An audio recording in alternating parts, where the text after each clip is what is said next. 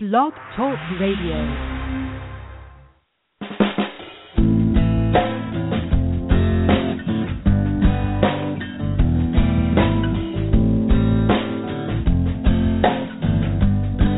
Have you ever wondered why it's happening again? Welcome to Mindshifters Radio with your co-host, the Forgiveness Doctor, Dr. Michael Ryce, and his wife Jeanie. Michael and Jeanie share with you the wisdom of the ancient Aramaic internal process of forgiveness. They offer tools and support five days a week. They will support you in building a solid foundation within yourself to live in pure love. In Aramaic, Rachma. Michael is the author of So Why Is This Happening to Me Again? For more information on Michael and Jeanie, please visit www.whyagain.com. And now your co-host, the Forgiveness Doctor, Dr. Michael and Jeanie Ryce. To the brightness within you and the truth that is rooted within me. Hi, and welcome to Mindshifters Radio with the Forgiveness Doctor, Dr. Michael Ryce. I'm your co-host, Jeanie Ryce, along with Dr. Tim Hayes, and we welcome you to the show. Today is, I'm not in front of my computer. What is today? Today is Wednesday, December the 9th. 10th. I don't know. We've lost track of time.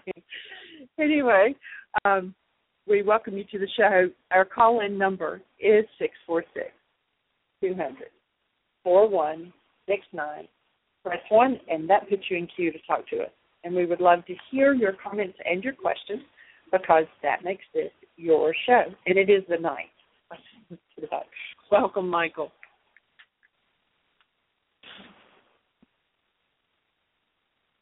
Thank you, dear heart, and uh, excuse my uh, noisy uh, picking up of the headset. She uh, has some computer challenges, and uh, so she had to use my phone to do that introduction. And uh, we're honored that you're here. We're blessed that you're here. We're settled in Florida. Actually, we finished uh, editing another video last night. We actually had a couple of friends drop by to say hello. Someone who was at Heartland back in 1993 uh, actually did the food at Heartland way back then, and just uh, uh, happened to find out that she lives four uh, four miles down the road from where we're staying. And she and uh, another friend who's a raw food chef came by to visit, and they're out there watching the video that we edited last night as I'm in here doing the show. And Jeanie's kind of in the middle with her computer, uh, giving her some challenges. So, so we're we're just honored, delighted, and the work that we're here to do is the work of forgiveness.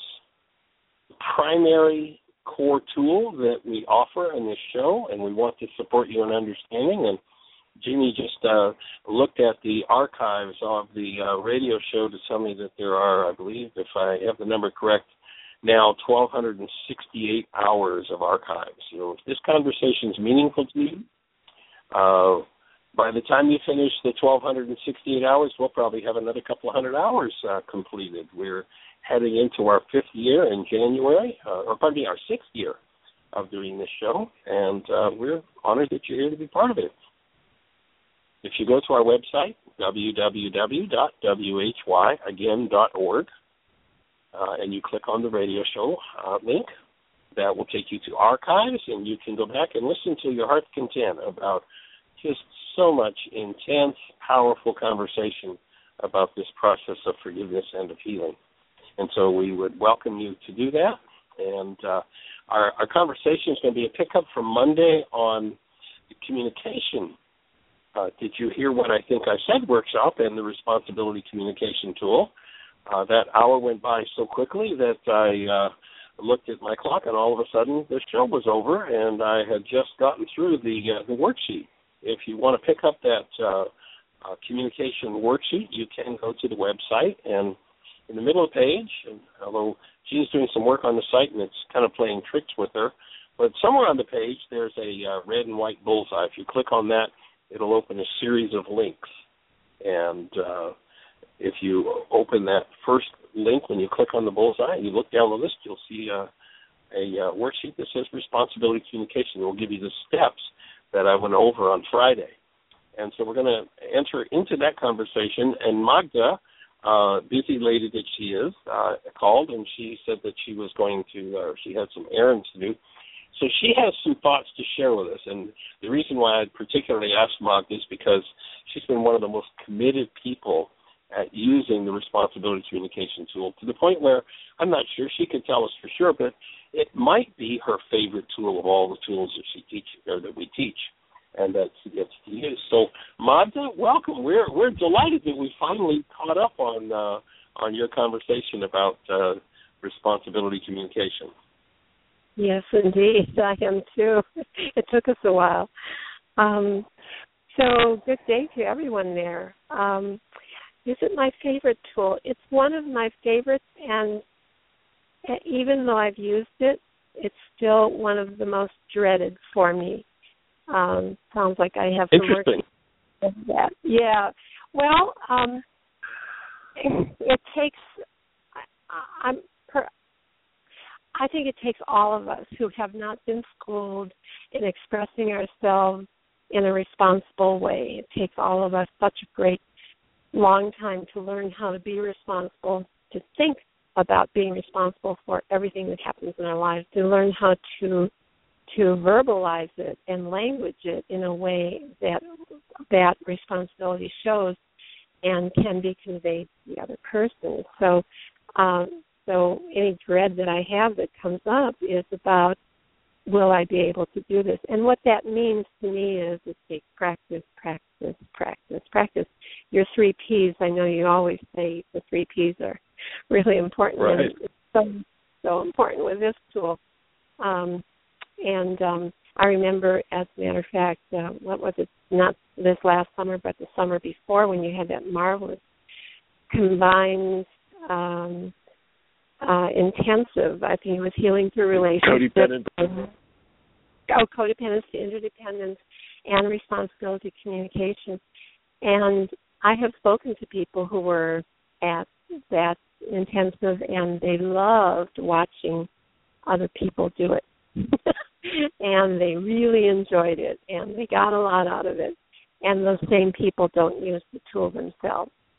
There's a fear factor. Well, it's a process. pardon? It's it's it's, def- it's definitely a process to get to where you know so many of us have experienced being so intensely battered and abused physically, mentally, and emotionally for being what we consider to be wrong that I think when you start to confront what's on the inside and what needs to be communicated about is those dynamics and that experience of being wrong Yes. and having to face that and face the pain of it is where that trepidation comes from. And you'll notice, as with that codependence uh, to interdependence communication practice we did at Heartland a couple of years ago, that the beauty of it is that once it opens, I mean, think of everybody that was up there and the trauma that they faced, but then on the other side of it, it was laughter, it was sweetness, it was Mhm. amazing, and that's that to me is the uh, the power of that tool. And of course, that is the intensive that we're going to do starting February 1st here in Florida. It's going to be a nine day, and or as that one was that summer was a 16 day. Where actually there'll be two levels of participation. There'll be some people who'll just be there for the nine day who've got you know restrictions in their time off and that sort of thing, and then that will extend out to a 16 day. So it's going to be the uh, codependence interdependence communication practicum that we'll do and it's uh it is it it was uh, that was just the most amazing thing to observe on a practical level when that opens isn't it it's just it's awesome Mm. Yes, and I would urge anyone who can get there, whether they're from the frozen North Tundra or from Florida or wherever, that that would just be a marvelous uh, intensive to attend. Um, and and I will also um, make a recommendation. I don't know if it can fit into your schedule. Uh, I think that it would be so desirable if each person who's in the intensive could have a little mini practice each and every day with one other person. You know how you teach people to do the love exchange, I and Right. and then do that love exchange every day with somebody or three somebody, I think it would be marvelous if each person could have just a short little um, interaction with someone else doing uh, responsibility communication about really, you know, made up kinds of things, not not and of course things will come up in the class as you know that can be handled with responsibility communication and you know we did it in surrogate form. We did it um, with people who were in the class pairing up with each other. And anyway the more practice the better. And what what a great place to do it where they can then come back and ask questions about oh it didn't go so well with us. Can you know can i get some help with this that's my recommendation Right, um, right. And of course, yeah. that's the assignment. You know, at the end of the um, communication procurement, I think I said video. Uh, we offer that assignment. Take this and and practice. And, and the reason for that is because, you know, here's an example of how many have ever had an office that you say rearranged and the garbage can that you know used for for ten years sat over on the left side or or whatever length of time you've been in the office is now over on the right side of the uh, uh, desk. How many times did you wad up the piece of paper and throw it over to that garbage can that isn't there anymore? you know, we've all done that. The mind is a habit device. And when, and when you start to recognize that virtually no one, in, in all the years I've been asking a question, you know, Jeanie and I do the, a demonstration at the front of the room of matching bags of garbage. And uh, we demonstrate projection communication. You know, you made me mad. No, you made me sad. And you hurt me. And then do the responsibility communication. Gee you know when you said this and so that brought a lot of sadness up for me and hurt. And what i'd like to do is heal my sadness and hurt. And then i will you know we complete that demonstration. And then i'll turn to the audience and say now let me see. How many here were brought up with the mom who when dad was out getting drunk and dinner was burned and ruined and had to throw it away and he came home said you know dear husband when you go and get drunk and dinner is ruined that brings up a lot of rage for me. And what i'd like to do is heal my rage. Would you support me? Everybody laughs because nobody's ever seen it. And then I ask how many were brought up with the dad, or how many had the school teacher, or the minister, or the priest, or the rabbi, or you know, it's like it's never been seen. So the garbage can has not only been in the left hand side of the desk for ten years, it's been there for generations. right And so the default setting of the mind is to go back to you made me mad, you made me sad, you made me afraid, you hurt me. And so what one is opening up when they actually communicate responsibly is because words give our minds permission to show us reality. When I shift those words, I drop into that hidden part of the mind. You know, it's interesting. In all the years I've been asking that question, how many were ever brought up with that mom? I've never had anybody put their hand up. Twice, when I've asked the question, how many were brought up with the dad who did that? I've had somebody raise their hand.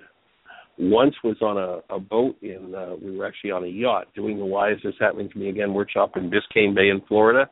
There was a young man who said, My dad did that. This young man was 23. His father had studied with me 25 years earlier. Two years ago, we were out in Portland, Oregon, and there was a young lady there who, when she was eight years of age, came to Heartland with her dad. She'd been estranged from her father since her parents divorced when she was very small, and their reunion was coming and spending the summer at Heartland and doing this work where she was introduced to it and he continued in his process. We were out in in Portland and this was 22 years ago they were there and I asked that question not realizing that I was going to read a response from her and she put her hand up and said my dad did that with me. And she shared and it was like you know I just I every time I think of that it stirs much emotion for me sweet you know appreciation type emotion uh, and tears of, you know, here's a young lady who one of the things she shared is, well, at that summer, you know, my mom had always blamed me for the fact that my dad left and and her life was so sad. And she said I was eight years of age and I learned that I wasn't responsible for my mother's sadness and was able Mm. to let that go. And she's now a healer. She shared that you know she learned what healing was and she's a physician and you know and uh she's still out in Portland shares a uh, property with her dad where she has her practice and he has his practice. And you know it's just awesome to see that kind of impact that when people will take the tools practice and use them. But it is a, a challenging tool and perhaps one of the most powerful uh, next to the um, wake wake up sheet that that we've got in the arsenal but it does take I- practice to to shift where you I throw the paper the garbage can Yeah. And and and if we don't practice, if we just learn the tool and grab the sheet and sit down when we have a big issue up, it is so very, very easy because of all the generations of doing it in the blaming fashion. Um, it's so easy to slip into using it as a weapon against the other person, uh, a way to sneak in blaming them even though we may start out thinking, "Well, I, I really want to get support," and then there's a, there's something that the mind does in the in between, and I know that because I've done it, and I've done it, and I've done it, and so it takes a lot of practice to um, to be able to fully take responsibility for our lives, our realities, and and then to be able to verbalize that in a responsible way. Yeah, but it's a great tool for support. Um, and, and I Probably- think go ahead. I was going to say probably in terms of the awareness that that's possible and the actual practice of it, Mm-hmm. you and the people in our audience are a few of perhaps a couple of hundred people on the planet that are aware it's even possible. Ever, a couple of hundred people ever aware that it's even possible. So it it takes breaking through generations and mm-hmm. generations of habitual blame, projection, and conversation about how somebody else made me mad, sad, afraid, or or or even when I say you made me happy. It's the same thing. That's projection communication. Thank you for Exactly. triggering my happiness, but I realize that happiness comes from within me. Thank you for triggering my rage because I realize my rage comes from within me.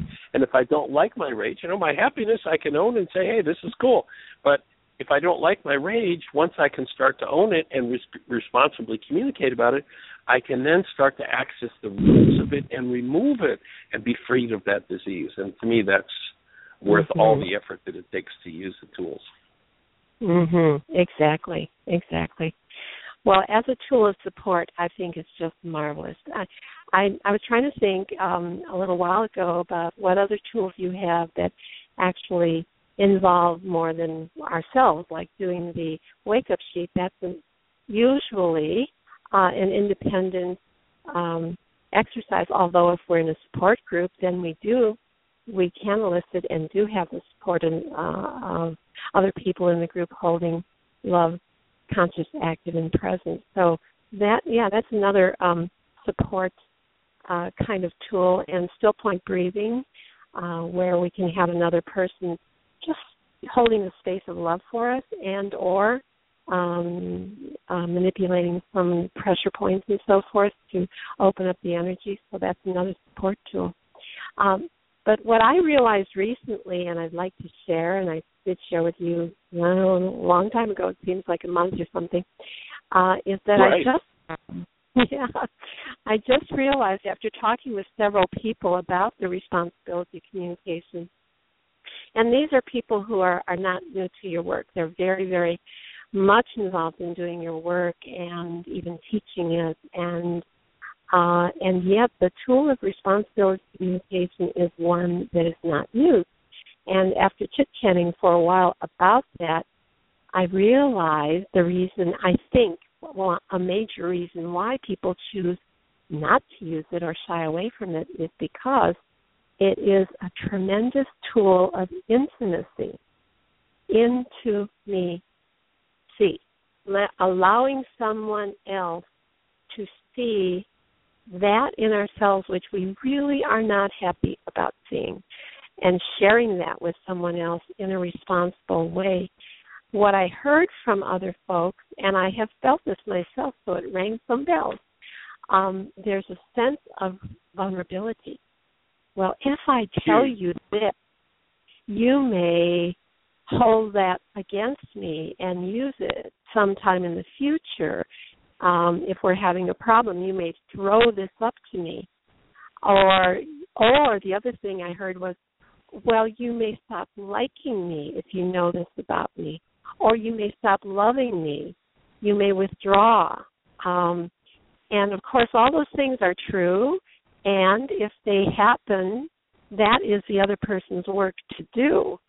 So that's a, a ability. It isn't our responsibility to keep that from happening. It is our responsibility to seek support. And so I think as a um, a tool of intimacy, it is just amazing because all of those things that people express being afraid of, you know, the threat, the vulnerability, um, it's it works actually quite the opposite. And you referred to this before. Uh, when when we we share at that deep of a level, it brings the two people who are friends or or um, a married couple or whatever. It brings them closer, much more closer together. And I think the reason for that is because we are sharing heart to heart my true essence, which is love, sharing with your true essence, which is love, and that's that's dynamite. That's just wonderful. So, as a tool of intimacy, I that I have a whole new outlook, and and when when I have used it successfully, which has been more lately after practicing, uh, Chuck and I really find that it improves our relationship and brings us so much more mm, understanding of each other more compassion as well as support. And it's just tremendous. So that's what I wanted to share with everybody. That's awesome. You know, I think you hit the nail right on the head, uh, Maud, uh, with that whole conversation. And in in the work I've done with people over the last 45, 50 years, I would say that it's virtually universal. That people hold at some time in their lives, if they knew this about me, they wouldn't have anything to do with me. They'd reject me. Yeah. And facing that level of rejection, you know, and, and and recognizing that we're facing a level of rejection of perhaps a three-year-old or a five-year-old or a seven-year-old that, you know, has a very limited knowledge of the world and arrives at conclusions that, while not accurate, are extremely impactful for one's whole life. And so touching back into that level of terror and trauma of of rejection because you know ultimately rejection means death I mean, it's mm-hmm. it's a survival issue. When a child is that size, and it's it's the parent. If my parent rejects me, I die because I can't live in the world on my own. I can't feed myself. I can't clothe myself. I can't house myself. And and that's the depth that uh, that that belief goes. Even though it's the misperception of you know maybe a four or five year old. And right. it's you know, and, and a power person that that isn't functioning as love, that's maybe lost in their sadness or grief or rage, turning their energy on the child, and the child having that energy genetically implanted in them because it's usually a parent, and then having that uh energy environmentally thrown at them. And you know I've had people who say well you know oh my my father was pretty cool. He only raged 3 times a year. Like Mhm. he only threatened my survival three times a year. Uh it's like the intensity of going into that and you know it isn't it isn't even necessary to share in words in the in the responsibility communication intimate secret type things. It's just accessing that depth of misinterpreted and misunderstood energy perceived still even by the adult mind, is still perceived or, or transferred to awareness as life threatening. It's I mean it's huge to to start to deal with those things is is monumental. It is. It truly is. You have got your finger on that button. Yeah.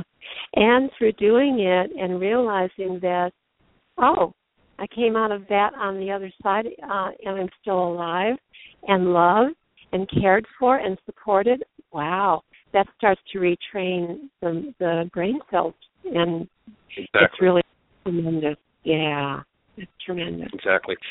And then just this morning we were processing we were processing with this uh this young lady and she's going through a custody thing with her uh with her former and you know is talking about how you know she thought he was going to be trustworthy and how untrustworthy he was and her pain about that. And you know there was a certain level of it was obvious there was trauma there. But then when i and I, you know you've heard me do it before i'll just do this. Well uh, let me take this crazy offhanded guess because of course i'm not really guessing. I'm just watching when the stress is up what behavior happens. How did it feel for you when your power person wasn't trustworthy and was just you know it was obvious it was pain in this adult relationship and uh custody issue and thinking that her former was going to have integrity and there wasn't integrity or at least not perceived integrity. And then to just watch the collapse into the the child who had that integrity issue with their power person.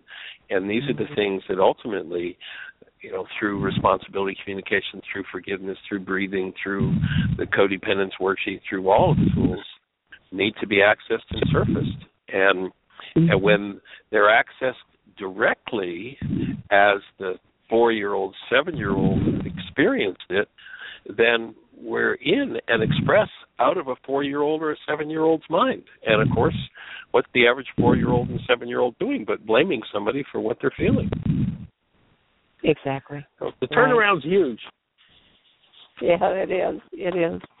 Yeah, it's magnificent tool. Ah, so I'm I'm glad I got to share that, and I have a feeling there might be some other people who want to call in and and chit chat with you.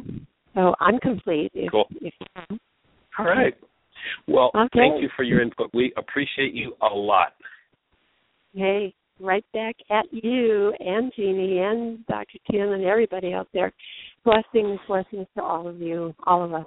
all right gerard thanks blessings bye bye Okay, bye bye. And I specifically invited Magda to share because she has shared over the years, you know, when she spent time, you know, on the support team at Heartland, I think that was one of the most tools she used the most and saw huge changes happening. So I wanted to get her experience because, of course, experience is powerful when it comes, especially to that tool. And uh, I think that creates a great introduction for the communication process. And so, Jeanie, let's say hello to Dr. Tim and see how that young man is doing today, how support group went, and what's exciting. Well, I'm doing very well, thank you. I, um, as you just mentioned, had a support group last night, Tuesday, and I'm putting the finishing touches on editing yesterday's show, so that Jeanie can add that to the the queue on your website. It's already on my website under audio files and. And uh, your last website Friday's is? show. Oh, they don't need they don't need it. But ch the number four cs dot com. But but the if they place want to to access get your it is- blog, they need it. Yeah, that's that's true. Yeah. And somebody was Yeah. somebody was telling me last night I need to put another blog entry up because I read something that came to me in the middle of the night on Monday night, and they said, "Are you going to blog about that?" I, well, I guess I should. So I'll make time to do that later. Anyway, All right. the idea of um, the group last night was to uh, do the third talk in a series by Guy Finley and look at the overlap and what's coming through wisdom schools that have been on the planet forever is the same message. You know, what's true is true in every format. And if people talk about it from a different perspective, using different language, but they're describing the same thing. If I hold in my mind the willingness to hear and and look for the similarities, I find I get deeper understanding of what I already know and expanding into what I never realized about what I thought I knew and things I never knew existed. And that's what we were going through for the last 3 weeks as we listened to Guy Finley talk and then it created uh, or stimulated some very powerful conversations and questions. And we had a new person in the group. It was only his second week there. And I began talking about how I'd been in a training Friday, Saturday, and Sunday, and people were using the word you got to believe, you got to believe, you have to have this belief in what you're doing, and you got to believe and focus. And with me, that always resonates. That I find it far more beneficial to observe and to question every one of my beliefs, so-called beliefs, and to be in the mode of observing because that allows me to learn. And so when I discussed that in the group, this one gentleman said, "Okay, so you know, that's not right because to do anything you have to have belief." And so he got into this philosophical what if and how would you even know that that's wrong unless you already did it or et cetera. And I use the question that I use frequently on the internet show here and often in the group and I say, now in this group what we're doing is discussing practical tools for changing and improving the quality of my life, relationships, and health. So, if God were here and she could tell us in this moment the absolute true answer to your question, how would that make a practical difference in your life? And if you can come up with something that's going to make a practical difference in how you act on this knowledge today, tomorrow, and the next day, I'll be happy to explore with you some options that you can test out about what the true answer might be. And he said, "Well, I don't think it would make any difference." And I said, "Okay, then then that's not really what we're here about. We're here to discuss if I do this, does it make my life better?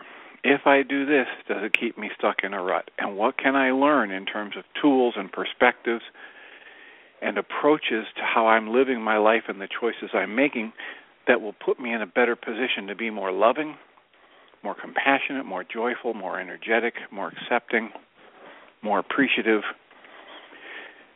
And that's where the discussion went last night, and so many people had so many good comments and questions, either trying to help this person see or question from their perspective that we didn't even get a worksheet and we handed them out and then somebody said yeah but one more question and so it occasionally happens in our group that we have a session where nobody gets to do a worksheet and yet w- when that happens it's always because the discussion and the questions were so rich and or people were sharing testimonials about how the application of the tools is currently changing their life for the better.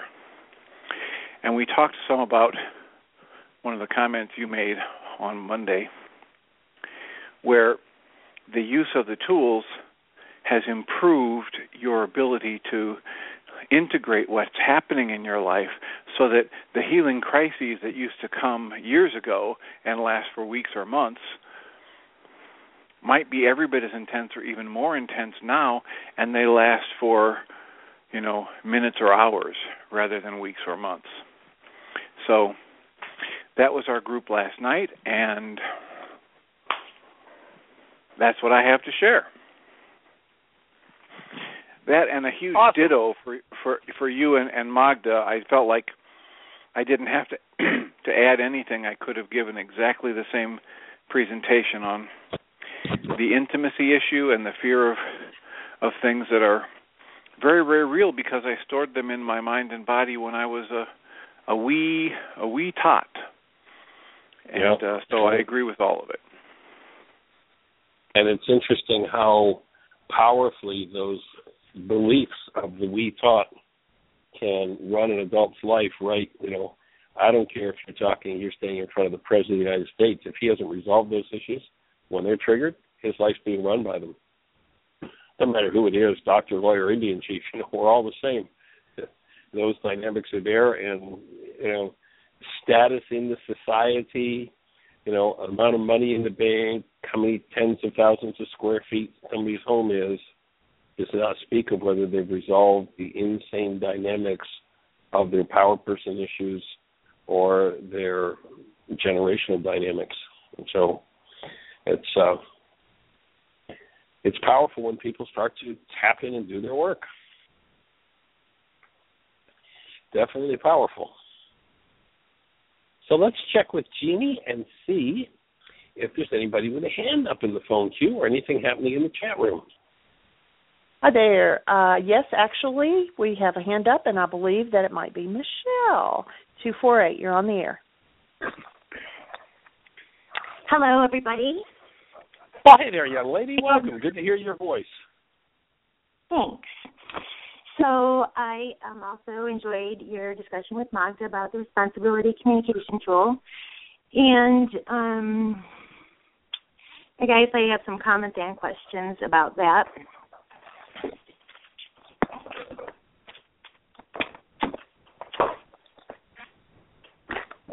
Excuse me. So it relates to using this tool with people who are not familiar with the concepts related to forgiveness work, projection, perception, responsibility for my experience and what I do to create it.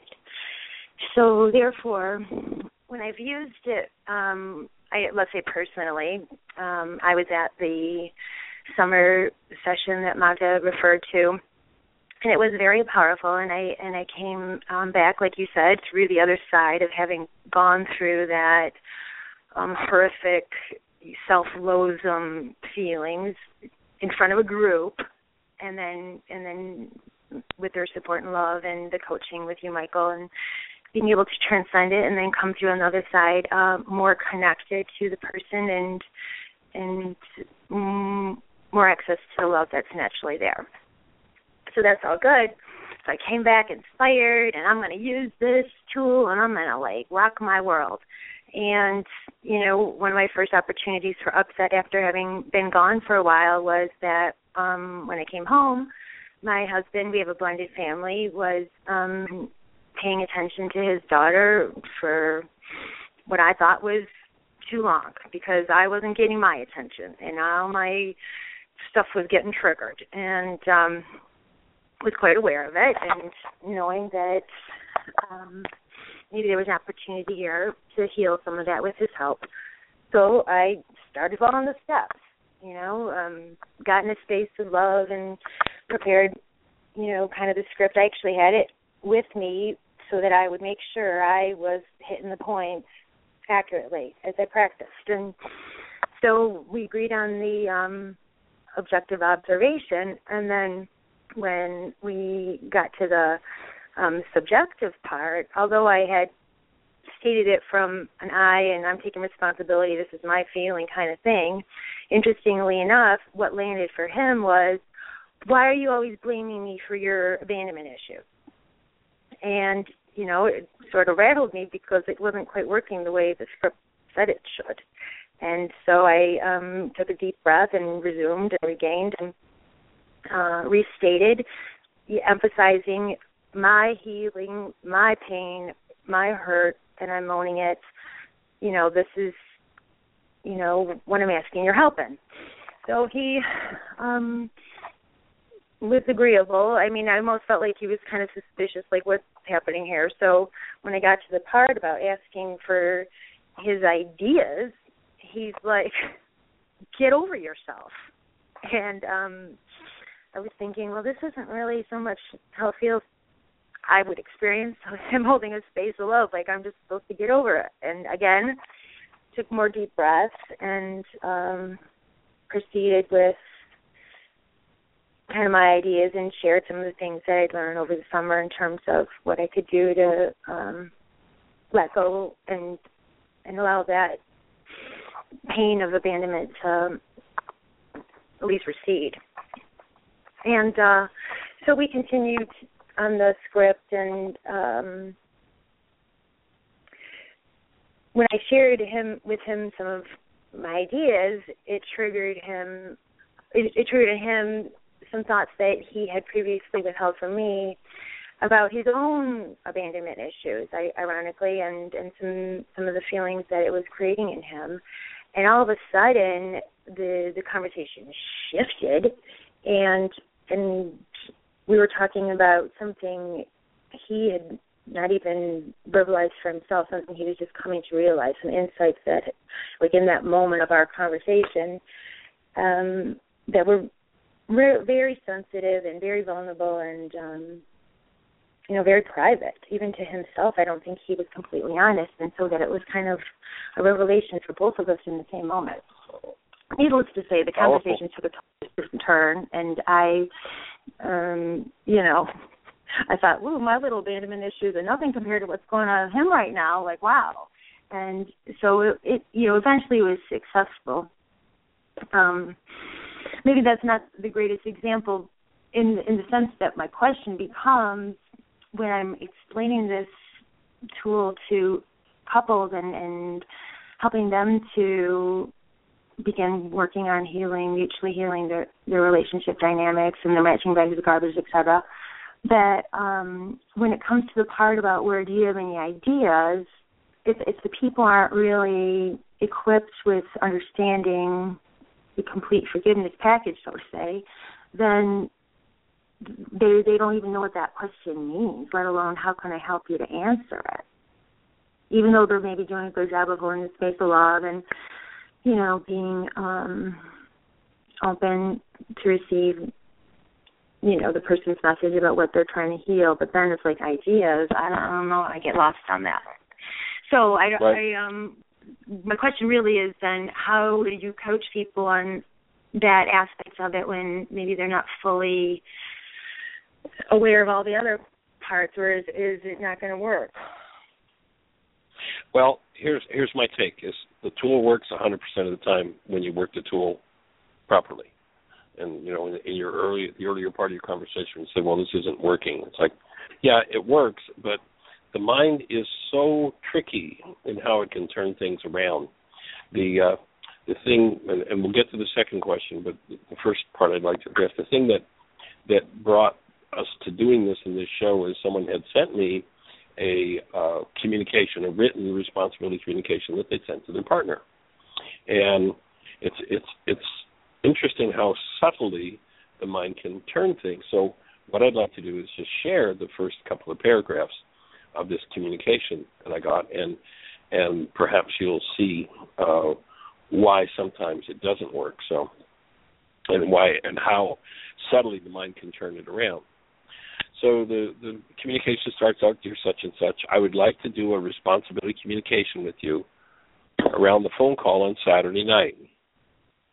And you know, there's total ownership here. I was totally off target when I was hostile with you on the phone call. I apologize for my behavior. I was in denial and projected on you.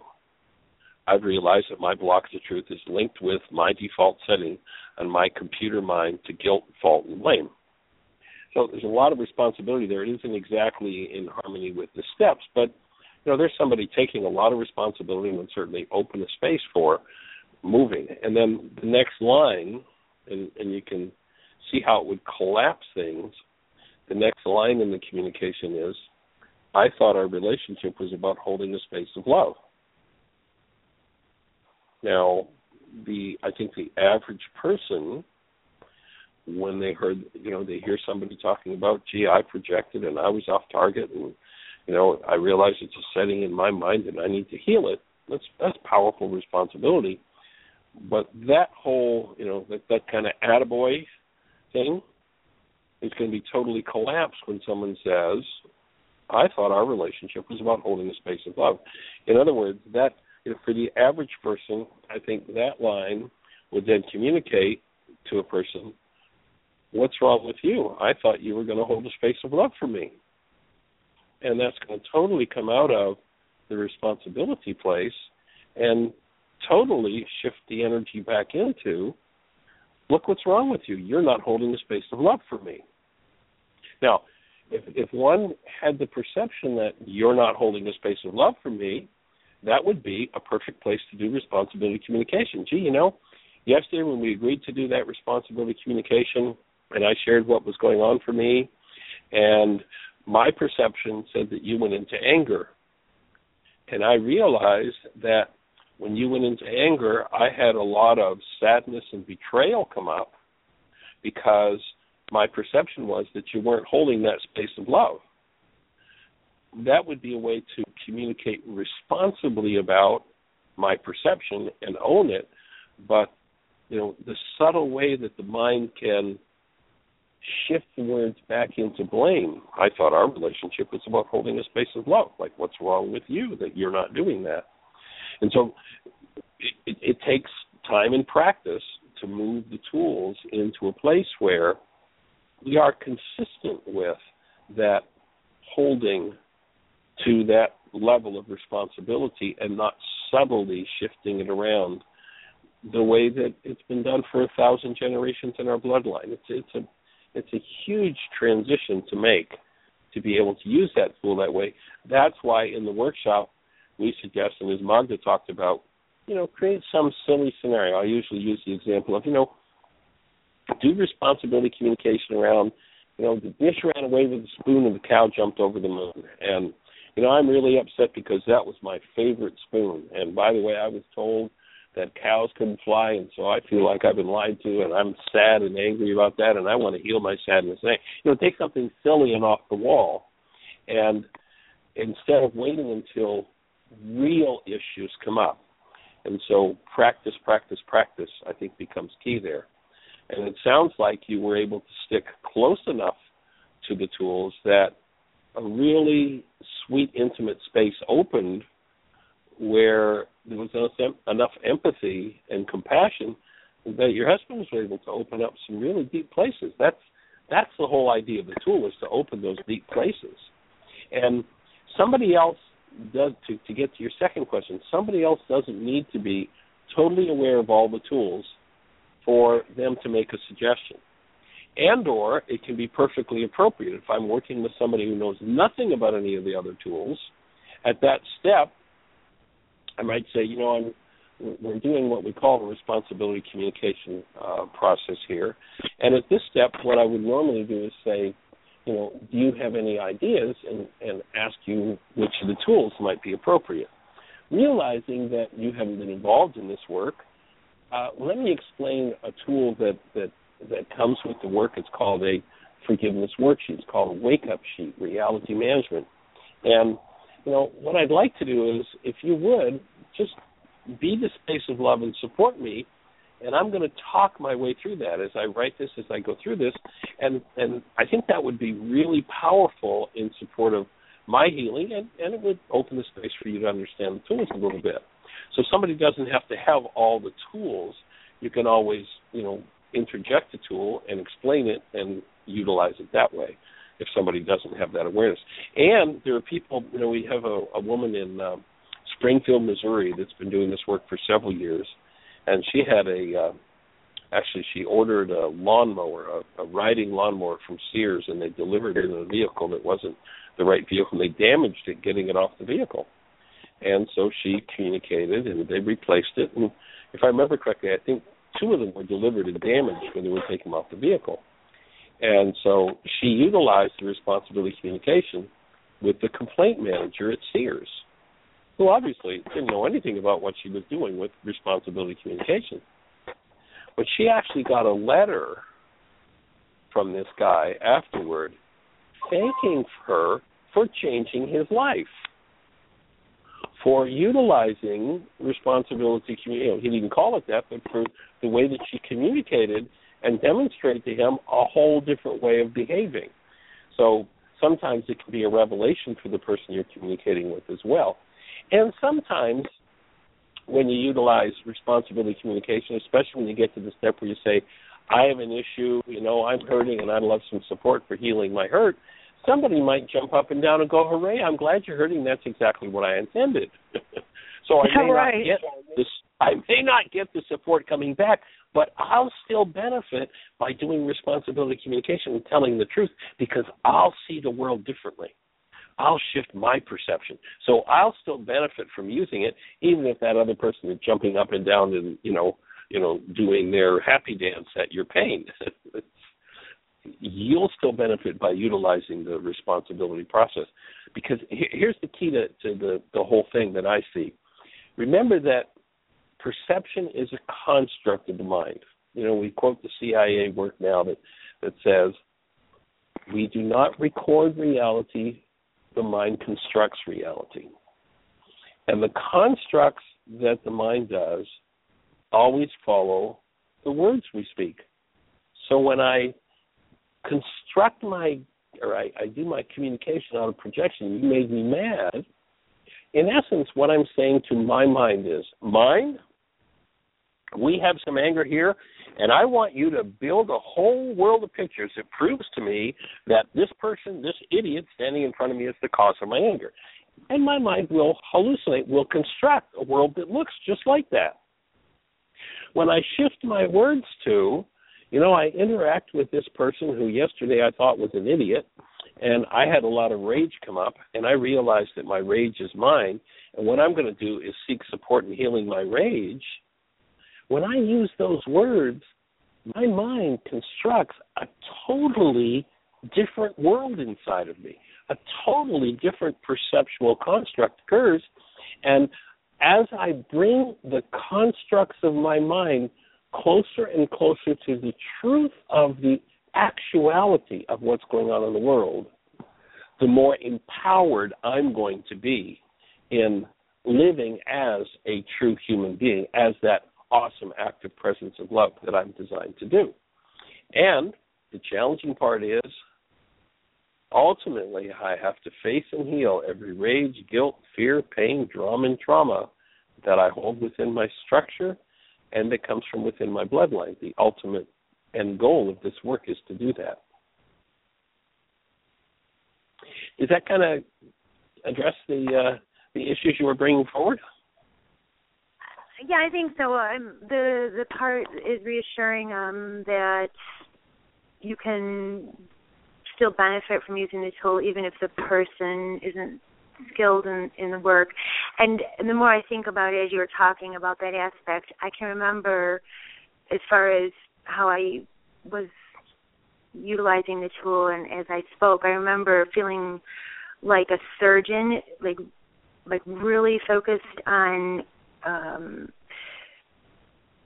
you know utilizing the format. And so when when it went off script, I remember noticing getting triggered, like the anger was getting triggered and then you know reminding myself that you're holding a space to love, you know, reset Rockma kind of thing, and then forging ahead and in kind of an observer way. And so what was available then is I could see at every point when it when when it was like off script and I was getting triggered, if you took that same um event, you know, a year before, each of those um points would have been um a combustion where where it would have escalated, where anger would get triggered, where anger would resonate, and you go back and forth, and you get off subject, you bring in old shit, or you know whatever is, and and then I and I could realize like we got through the whole thing, and and that never once happened. That we were always on topic, and it was because I was like with precision, just sticking to my agenda of we're going to have a conversation this way. It's kind of like you were saying about throwing the paper wad into the basket. Like you want to go the other way, but no, we're going to go this way. And it's it's like having your right hand tied up behind your back. So it's just um reassuring. I, I so I agree that yeah, I, I guess there is that benefit regardless of what happens over there. It's all about me anyway. Well, certainly whatever's happening inside of me is all about me, and when I can keep communicating in a way that I'm aware that it's about me, that's really of key importance. And and it and it empowers me. You know, Dr. Tim talked about observing. When I can step back and become the thinker apart from the thought, the feeler apart from the feeling, the actor apart from the action, I can start to see my life from the perspective of the lens of the active presence of love through Rockma, rather than through the perceptual filters of hostility or fear. And everything begins to change. And this tool, of all the tools, is one of the trickiest to use, but one of the most empowering if people will use it with integrity and goodwill. And a lot of times, people have difficulty using it with goodwill because what's at the root of their whole perceptual system in lives is terror. Is the the terror of not being good enough, of not being cared for, of not being loved, and ultimately of not surviving. And it takes a huge amount of willingness. You know, I I acknowledge your husband in that case to be that vulnerable, the willingness that he must have had, and the space that you must have created in order for him to be able to open that on the level where he never even admitted it to himself before. I mean, that's huge insight that happens, and that's what occurs. I, I kind of see this tool as a, it, it's kind of like you know, for most people, there's a sewer down there of all this stuff that they've never dealt with and that their generations have never dealt with, and this tool becomes a a ladder for climbing down into the sewer with the active presence of love there and healing the layers of what's in there. And you know, when you can open that kind of space for that kind of vulnerability and love is present, miracles happen. And you know, the first time you use it, it might not be a tenth of a miracle. And the second time, it might not be a quarter. And but there'll come a point where, as you say, it's like, oh my God, yeah. When I look back at the way it used to go, this is a miracle. And of all the tools, this is a tool worth practicing that does create those kinds of miracles.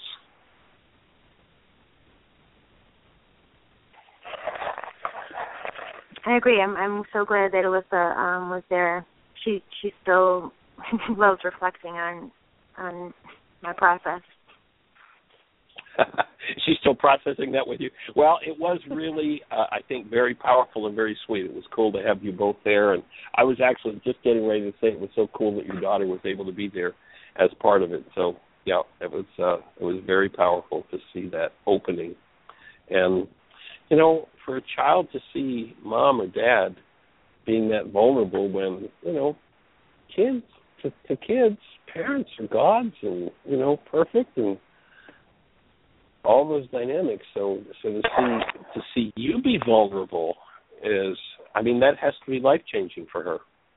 And and who knows where ultimately that that one exchange that happened between you and, you and your daughter as you did the practicum aspect of it, uh, who knows what the impact will be in her life in her world of that single experience oh, with her mom. At the beginning of the show, you were um, speaking on those uh, few families in the West Coast who you'd work with, and um, that's where my fantasy went. I'm like, how wouldn't that be cool? Alyssa could be that person someday.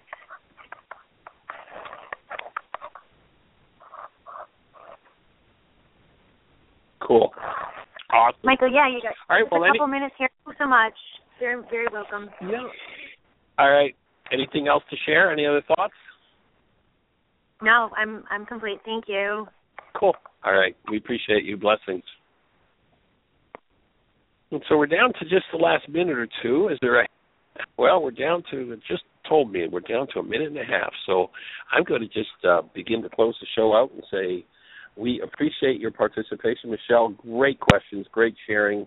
Uh, Bob, thank you very much. That was uh, a really nice opening in the process and to uh, the responsibility communication that we uh, we shared. We appreciate the source of that. Uh, we'll keep it anonymous. And Dr. Tim, the uh, the opening and the sharing. Uh, we just have such an amazing, amazing community of folks coming together. I'm uh, deeply appreciative. And of course, uh, if this was meaningful to you, uh, and Monday's show basically it gave the whole outline of the communication process, so it's there as a freebie. You can just go to the website and uh, and hit the archive and download the MP3. Uh, if it was meaningful to you, share it with somebody, attach it to an email, and send it off to them. Bring a stranger to the show tomorrow. If you're ready to take your work to the next level, we're doing a, a nine day, and that nine day will actually turn into a 16 day for those who want to stay longer than the nine day uh, codependence to interdependence communication practicum, that exact one that uh, that Magda was speaking about. We'll start that on February 1st, uh, and it'll go through the 9th, and then it'll also go through the 16th for those who want to stay longer. And then we'll actually take one day off and go to a uh, a 16 day laws of living. You want to take your work to the next level? Join us In the meantime, create the best year yet of your eternal life. It's an awesome gift to give the world. Blessings.